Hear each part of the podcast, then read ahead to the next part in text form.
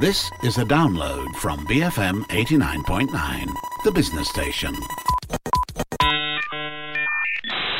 Hello, and with me today, Cam Raslan, we have the returns of. He is a producer with the uh, Morning Run on BFM, and uh, we used to work together at Esquire magazine. He is Sim Wei Boon. Hello, thank you for having me. Uh, it's a pleasure to have you back. And a while ago, I did a one on one conversation with her, uh, but she's a first timer on this sort of discussion aspect of a bit of culture. She's a historian, which is the most important thing, and also the uh, president of um, uh, Imagine Malaysia. She's a historian. That's what counts. Yeah. okay. And uh, she is Natusha Naidu.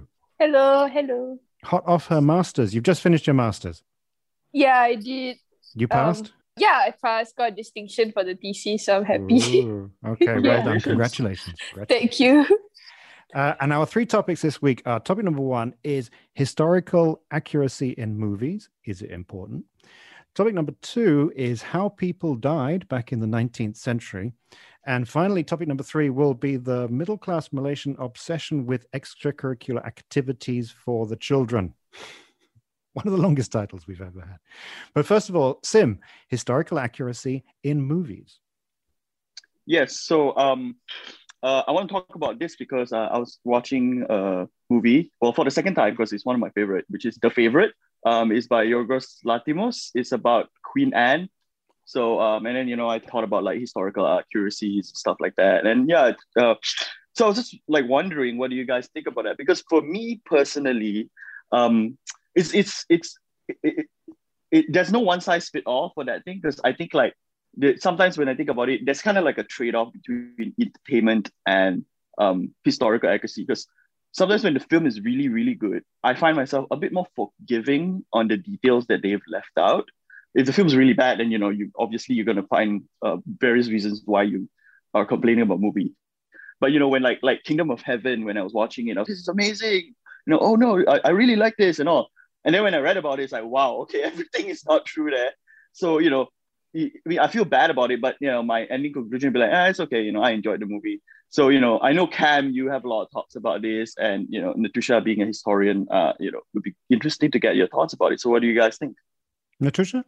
That's funny because I'm always interested. I like to watch biopics and films that are historically like based, right? So you know what's really interesting is like because like you know you have so many people criticizing it, every film has some historical error even though it's historically based. Um, or there's always a call out on how certain things are inaccurate. And most of the inaccuracies stem from anachronisms you know? And it's so funny because i had like it's funny that you brought this up because i had a whole lesson when i was a school teacher for a bit um, on anachronisms and historical inaccuracies in films. And I got my students to question and wonder why are anachronisms there in the first place. Like, you know, um, film companies have the budget, probably even cartoons for that matter, to do all the research, you know, plug in all the loopholes, right? So why do they? And as like, I mean, as a historian, right, and when you look at why these inaccuracies take place, it's because they are poetic license to a certain extent and a lot of times the anachronisms are there for humor. At times yeah. it's for humor, or it's because they, you know, even historians themselves are not able to plug those gaps because there's not enough primary sources. Especially say if you do like something on the early modern period, you know. Uh, and for example, Puteri Gunung Ledang, that's a film that's gotten a lot of flack for you know mm. historical inaccuracies. But the truth is, like, how are you going to portray um, a film like that when we don't have so many resources or um, analysis to kind of perfectly reconstruct how the early modern uh, period in Nusantara like you know looks like right? And even the crown uh, probably the crown is an interesting mm. um, yeah especially like season four. Like I watch all of it. I like because it's historical reimagination of people who are still alive. So I think a lot of it is also just kind of trying to visualize things and that's why there are historical inaccuracies and you don't have a complete picture so it's up to the filmmaker and director producer research team to kind of just like plug those things and yeah. i mean like some people think it's unethical but i don't know like i haven't really made up my mind yeah well I, I think that it it shouldn't as you say sim it shouldn't get in the, I mean, if you're thinking about it, then then there was a problem in the storytelling. Um, it's, it's so, but I would mention a few films which I do really get my goat. One is uh, there's a movie about I was thinking about this movie uh, from the 1950s about the Krakatoa volcanic explosion, and it's called Krakatoa East of Java when actually Krakatoa is actually west of Java. And I have no idea why they decided to put this complete inaccuracy in the title, but I guess, you know, it made sense on one level. Also, um, the movie 1917, see, the First World War is my jam. I mean, it's like, it's, Mm. you know, just if you get, just don't come at me with the First World War, okay? I know it inside out, all right? And uh, and at the at the end of that, spoiler alert, but I don't care. The um, there's this one battalion. It's a single battalion, which is what 400 men are gonna are gonna attack the Germans without artillery support. I mean, that's insane. All right. By the year 1917, would never happen, and it's it it undoes the whole movie for me because it's like clearly you are so willing to play loose with historical truth. It's like why are you even bothering to make this film? Um, but the other I would mention finally uh, the movies of Werner Herzog, the documentaries, especially of the German filmmaker Werner Herzog. He kind of tells you up front that there's good that he lies. So he's making a Hmm. documentary, but that, that, that he's going to make up stuff. So you're watching it and you're going, this is really compelling and absorbing and convincing, but I kind of know that something's going to be not true. Um, and and if you are told up front that a movie is based on truth, historical truth, well, it's not. It can't be. It can never be. So in a way, it's better if you do say up front, some of this is true, but some of it's a bunch of lies. So so Yeah. that's what uh that's what Yorgos said about his movie, the the favorite, which is he said that like you know, um, some of what this film portrays is accurate, but a lot of it is not, you know. But that's like in a post interview. And I think in situations like this, what's interesting is you always find it more forgiving when it's a comedy, as opposed yeah. to maybe a serious movie, an action movie. You know, I know there's like movies about like presidents of America and stuff like that. You know, which are take a very serious tone, but also are inaccurate. You know, um, and then there are comedies about like in all the similar things, and you know, as much as they try to kind of like portray it in an accurate manner, they still take liberties with some things that happen, some names, some fake characters, but you find yourself a bit more forgiving. I find that that's an interesting aspect as well into how you look at it.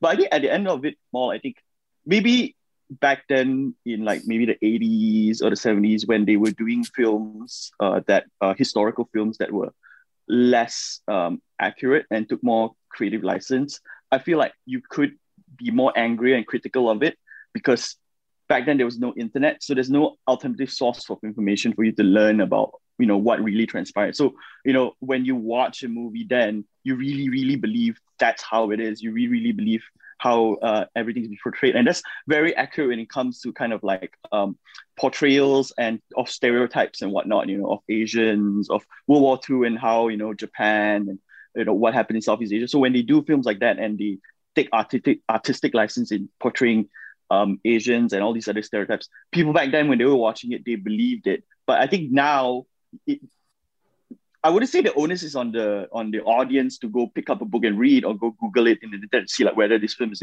accurate. But you know, I feel like there are sources of information out there, and if if this film really sparked your interest, you know, naturally you'd be curious to look into it and read more about it. Yeah, cool. And and I think that we could actually follow up. We could do a whole uh, episode on um, the historical accuracy and inaccuracies in Abraham Lincoln Vampire Slayer.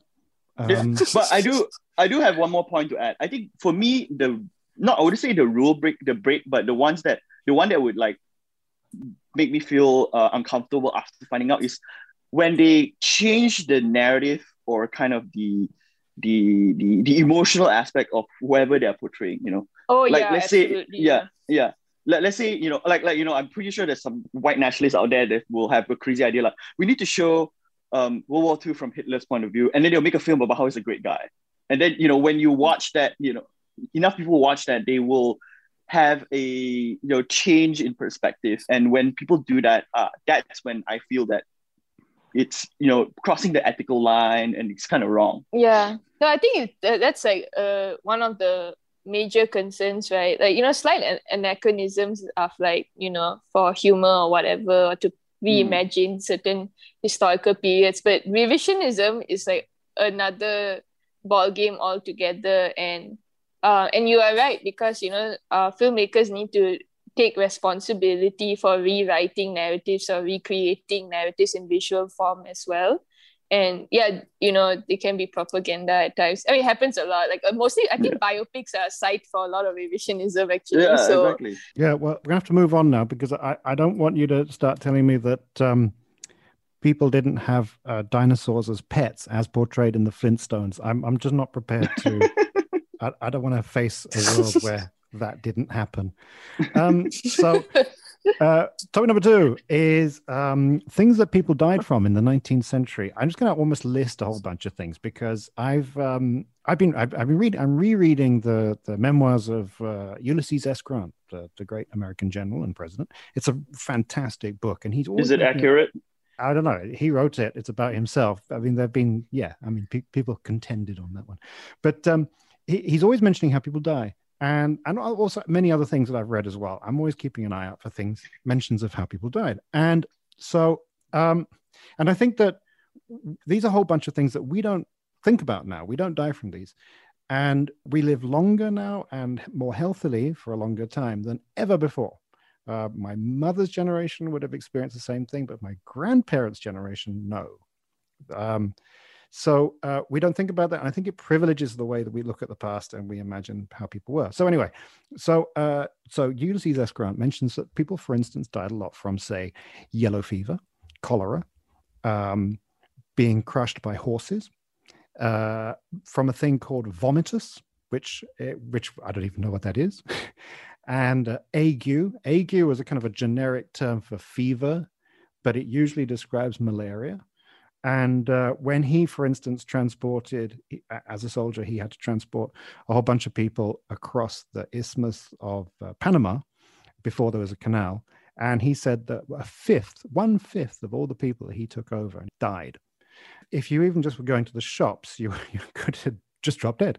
Uh, for instance, Charles Dickens. Charles Dickens had a, a child, a little baby, and one day he was playing with the baby. Everything was fine. He went off to give a speech as soon as he finished the speech, he came off the stage. He had to be told that his baby had just died. The baby had a fit and was dead. I was like, had no idea what that was. Uh, Charles Dickens himself was involved in a train crash where the front part of the train fell off the. It was only traveling at 30 miles an hour. It falls off the line, like the whole front half of the train, everyone dies. He manages to survive. This is another thing also that uh, that um, a lot of people mention. Uh, boy, steamship boilers just exploding uh, for instance, at the end of the, the, U.S. Civil War, there was a, a steamship called the, the Sultana, which uh, exploded on the Mississippi River, and uh, 1,200 people died. Soldiers returning back, they died. That's almost half the number of people who were killed at the Battle of Gettysburg. But and that was a two-day battle. Uh, so what I'm saying, you know, traveling on a horse, going to the theater, you could die. The place could get set on fire. And we don't think about any of these things now which is why I think COVID 19 has been a bit scary because it's a blast from the past. And the last time there was a very big epidemic was in 1918, and more people died from that than from the First World War that had just happened. But in real numbers, we're going to surpass that with COVID 19. We're actually going to have more people die this time. Um, so I'm just thinking that we, uh, oh, and, and also, um, in the past, Europeans and Americans, for centuries, every single thing they did, both men and women, they did while drunk. Uh, even if it was just a little bit, because the only way to drink safe water was to have it fermented as beer or wine, which is why tea became so popular, because finally you could drink water um, without having to get drunk. So that's another aspect. Um, so anyway, so I, I thought we just, you know, we think, oh, they're just like us. No, they weren't. They were terrified they were going to die. And they probably did. Thoughts on that? That's really great. That's the only thing I'm thinking about. I got really dark really quick, Cam. yeah, um, I, I, I mean, I've read before, and you know, I've watched documentaries. They say that like, yeah, life expectancy back then was like very, very, very low. Like, you know, if you live to see your thirties, it's pretty much, uh, you know, good for you. But I think the, the most surprising fact to me about that time was also how little showers people take. and Oh, yeah, you know, and, You're and thinking of the favorite to- again, aren't you? Yeah.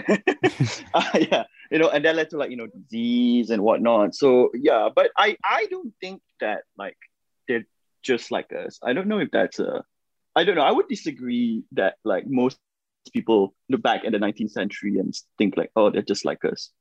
Really? Just that like, yeah, yeah. I think the concern I mean, houses burning down and whatnot, I think that still happens quite often. I mean, you think of it in context, right? If people dying from horse rides, right? Most probably because they were on a horse going somewhere, transportation. Um, in today's context, that's would be driving a car, riding a motorcycle, which a lot of people die from. Yeah. So, you know, so in terms of the uniqueness of the death, yes, but the context has not really changed, I guess. okay. Natusha, uh, Mm. were they just like us? Know. You know, one thing that I that did come across my mind as you know both of you were talking is like this kind of like there's a bit of a Eurocentric gaze towards mortality and life in this um comparison, right? Because like like I mean what we are describing is like, you know, um, the 19th century was a time of environmental change. You know, cities were being built, and you know that's why you have all the sanitation problems in England, and you know, and proliferation of all these like cholera and things like that, right?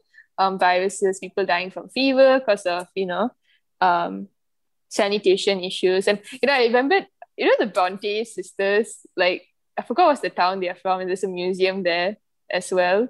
Um, Cam, do you remember the name of the town? Because I, don't- can't don't know. remember. Is it Yorkshire or something? I'm not, I don't really know. I mean, it's near Yorkshire. It's like in um, uh, Bedford, near Bedford. Hmm. Um, but anyway, like you know, um, and that is like an interesting place because um, you see a site of like public health um, issues in the 19th century and early 20th century are stemming from um, issues of industrialization, right? And then the other thing is like because like um, maybe that's why people do draw um, parallels to that period to now COVID 19 because we are living through like, you know, a climate emergency or climate crisis, right? And um, people are moving around, traveling, and, um, you know, and I think uh, in that sense, one of the parallels is because like our world has become so globalized and industrialized um, that we think, um, oh, you know, like we- we're seeing the jarring inequalities that we would have recalled in like Victorian England or like whatever, right? But the other thing about it is that a lot of people in the global south or like at the margins of this industrialization and modernity have suffered to losses and mortality, you know, diseases, and we don't know a lot about it because it was not seen as significant, you know. Then I think that's why like this whole body of like you know historical scholarship on the history of medicine is really important because Mm. and of course there's this whole movement to like you know scholars who talk about the need to decolonize it because we just think about when we think about disease or public health and things like that it's so much rooted in like the city i mean since i specialize in southern thailand right and you know reading a lot about high mortality rates in the 19th century 18th century as well in those areas because there were so many massacres Mm. you know of like patani malays in this time. And it's all recorded by the way and land being burned. And so it's also a connection to climate crisis as well right? Because you know all this burning caused pollution and you know land become infertile uh, as a result of all these burnings who were meant to get rid of like villages and wipe out entire populations.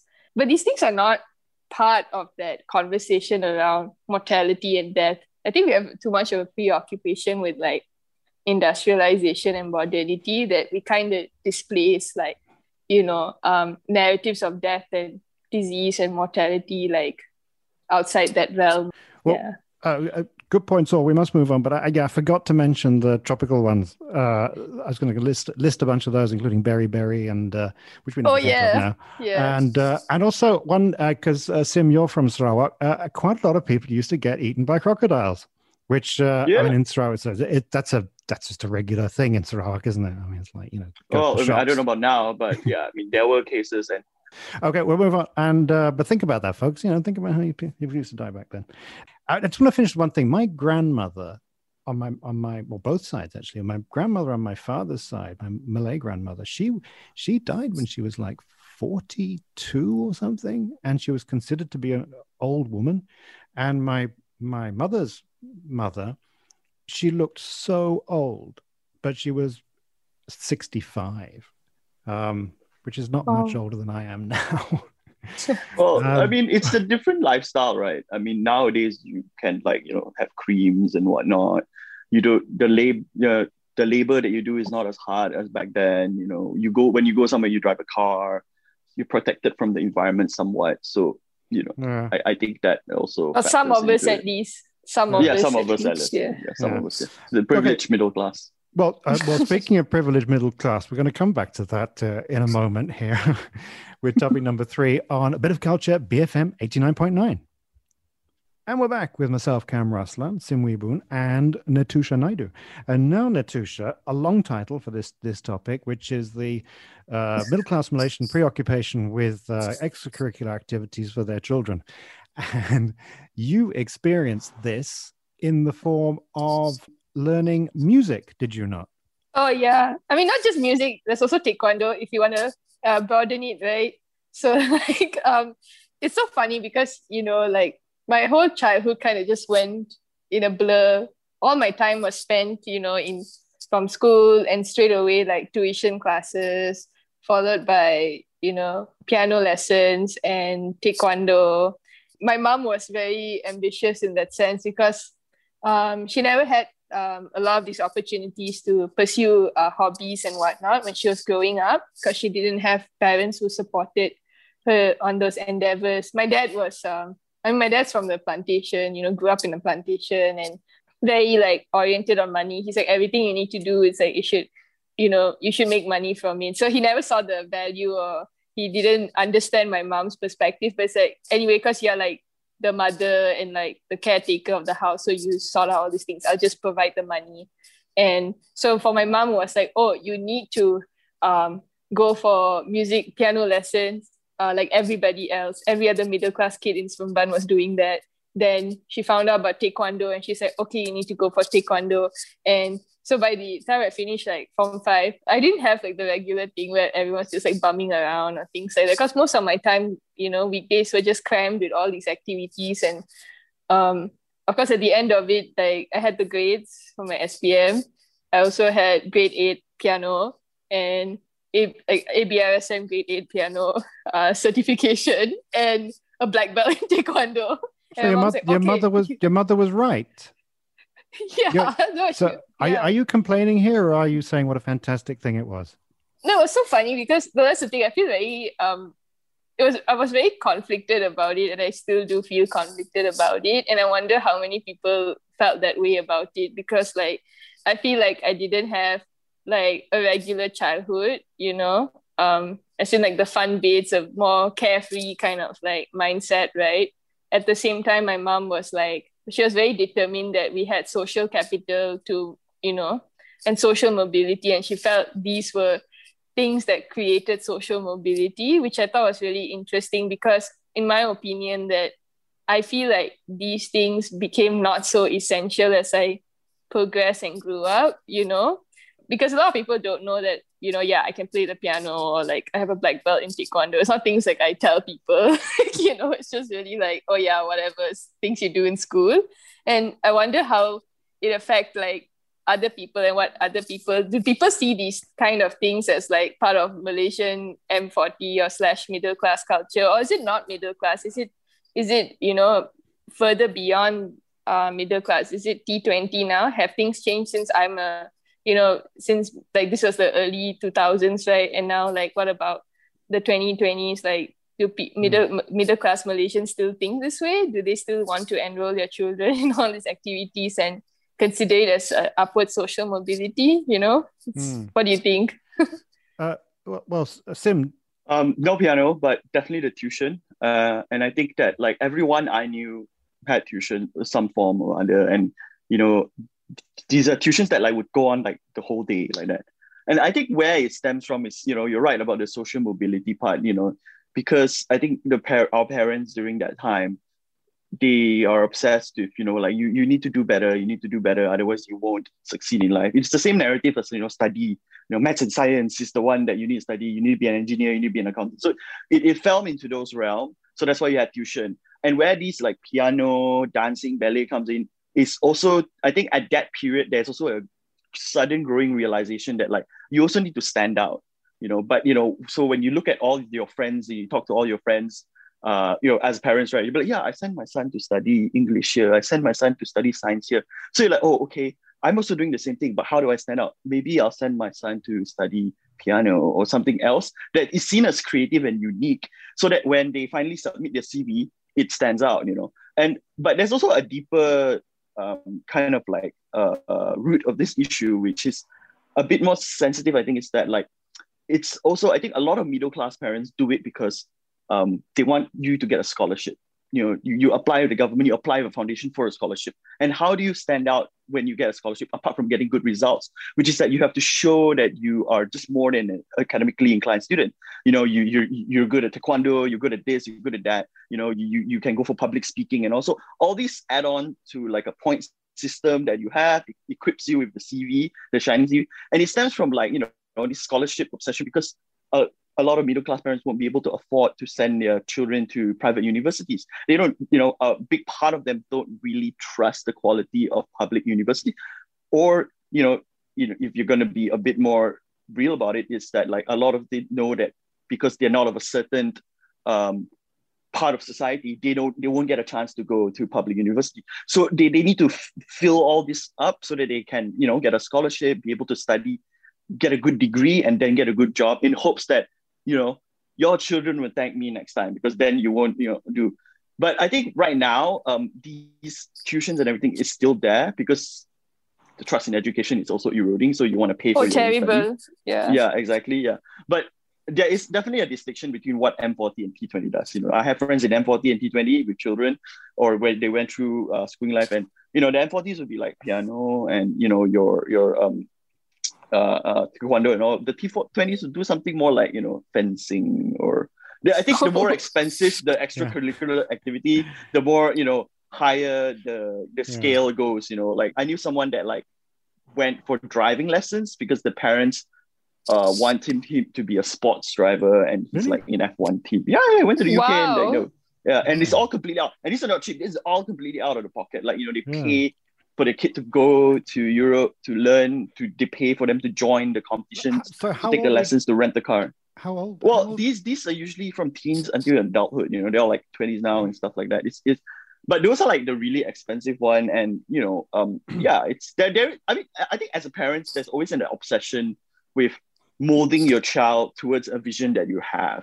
Well, you know, can I just say, I, I think that um, uh, I don't I don't know about young people now. I really don't. And uh, uh, but I would say that a big change from from your time to now is that um, uh, in the last 10, 15 years, the international schools have been opened up to Malaysian kids.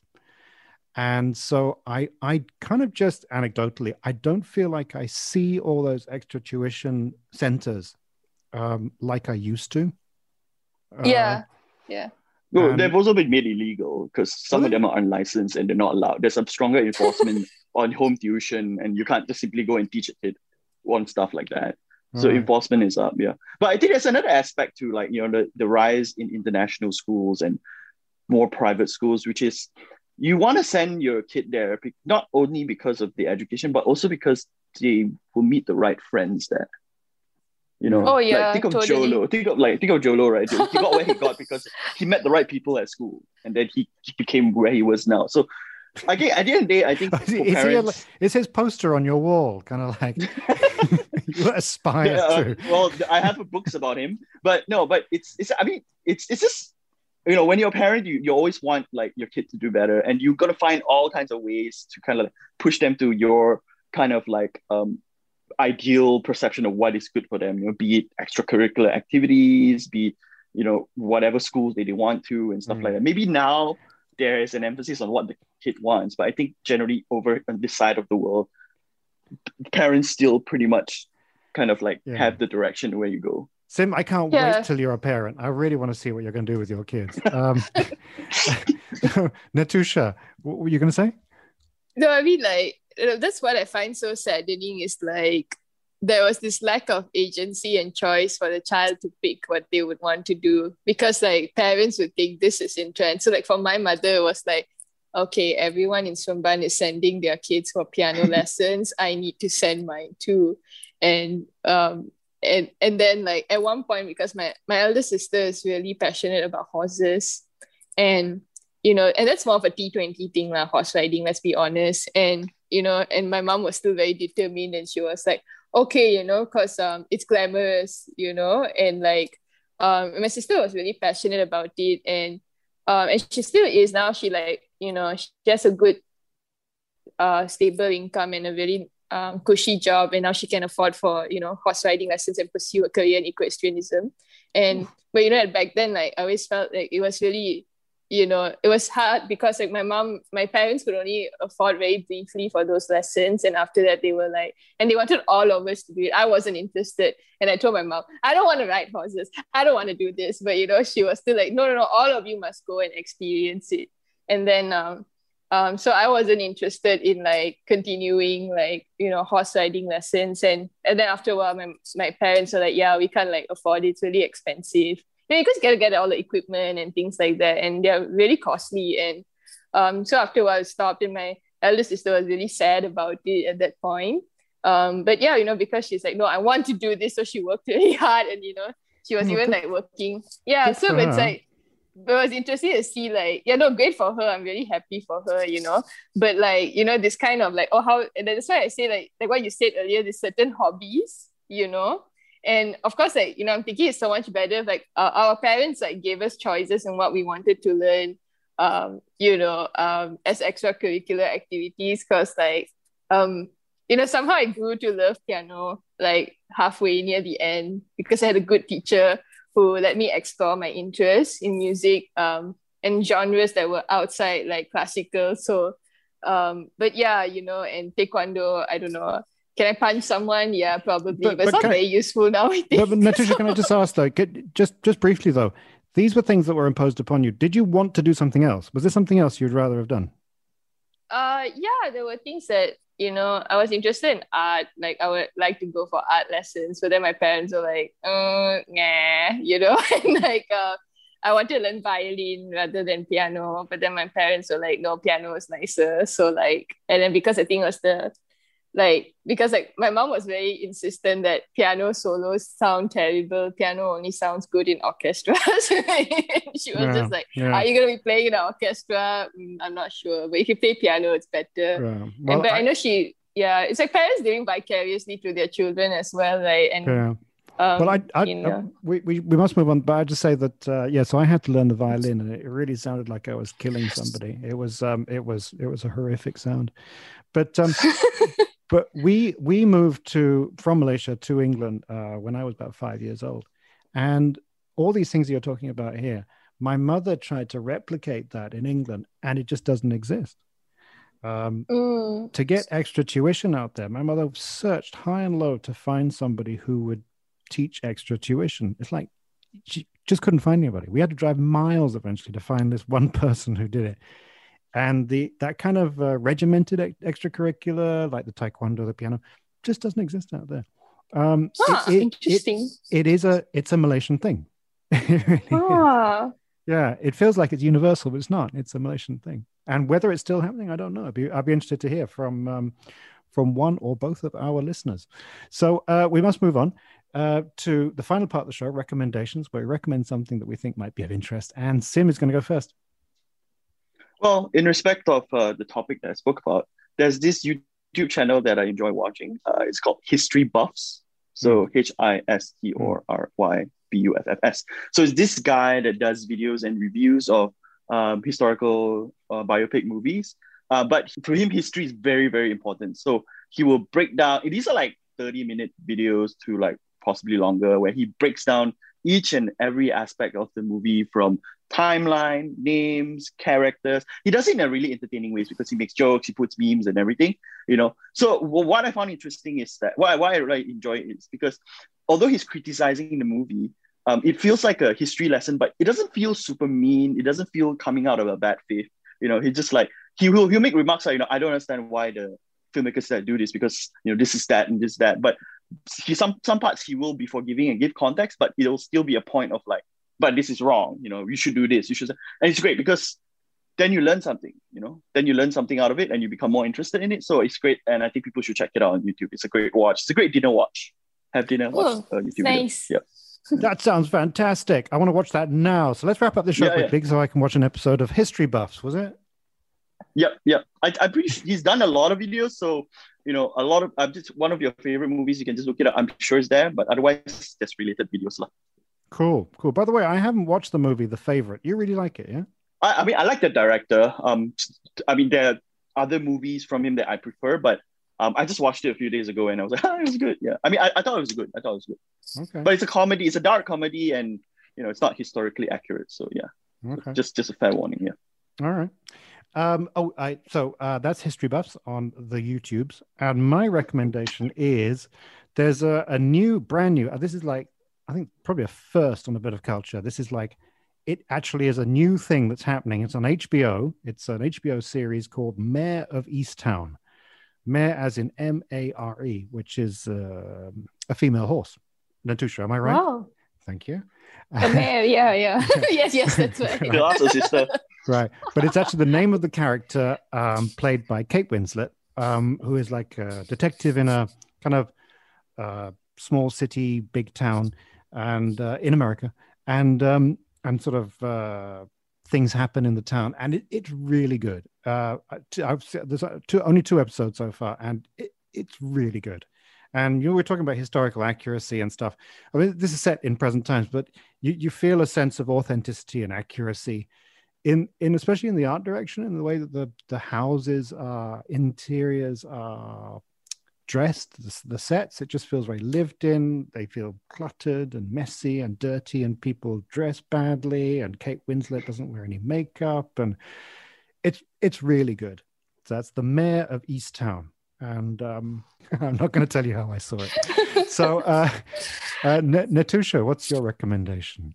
I mean, honestly, like I talked about a topic where, you know, I guess like there's no film recommendation for this, I think, like not I can think of. But I do like want to add a little bit then just to wrap up, like um, you know, like I think um getting our ideas of social capital, you know, to hobbies and whatnot, something that needs to be interrogated. And I hope that the children of today have more agency and choice in how they make it happen for themselves. That's all.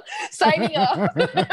I think Natusha is recommending that you learn to play the piano. Uh, certainly. It is a great instrument. It's beautiful, but you know, um, and then you can learn the theory part of like horse riding so that if you meet a T20 person, they think, oh, wow, she's actually cultured. You know? Yeah. So. well, I mean, Natusha, you could always combine the taekwondo and the piano playing in one uh, lethal martial art form. Or I don't know how that would be done, but you could try that. The other thing is, I didn't actually ask you if, if when you have children yourself, would you do the same to them as was done to you? Uh, not in the same way lah. I just ask them if they're interested in something, and you know, like if they want to try it out, go a couple of lessons and stuff, and then commit to it if they like it. Yeah, I rather they pick what they wanted to learn rather than me telling them what to do. okay. Okay. Yeah. And and sim e- extra tuition for them, isn't it? Oh yeah, definitely, man. Yeah. oh no. no, I think sorry right, for right. your future children already, lah. no, but I think in the in the future when I do have right, there is room to experiment because uh, back then when I was growing up, you know, there was no YouTube or anything. So you can't really explore your interest or whether you're good at something. You can't test, you know. If you like something, your parents have to like, okay, I have to fork out like six months payment for this to see if you're good at it, you know. Yeah. So like maybe when I'm in the future, if like my kid wants to do a hobby, I'm like, okay, you go watch YouTube and learn by yourself. I'll see if you're good at it. If you're not good at it, then maybe we won't invest in this. But if you're good at this, we'll see where it leads us. Yeah. But tuition is still a must, unless unless the schools are that good. oh my goodness. Uh, I, I, love about Sim. He's so old fashioned. Um, so, uh, so that brings us to the end of this week's show. And uh, only uh, remains me now to thank special on guest Natusha Naidu. Thank you. This was fun.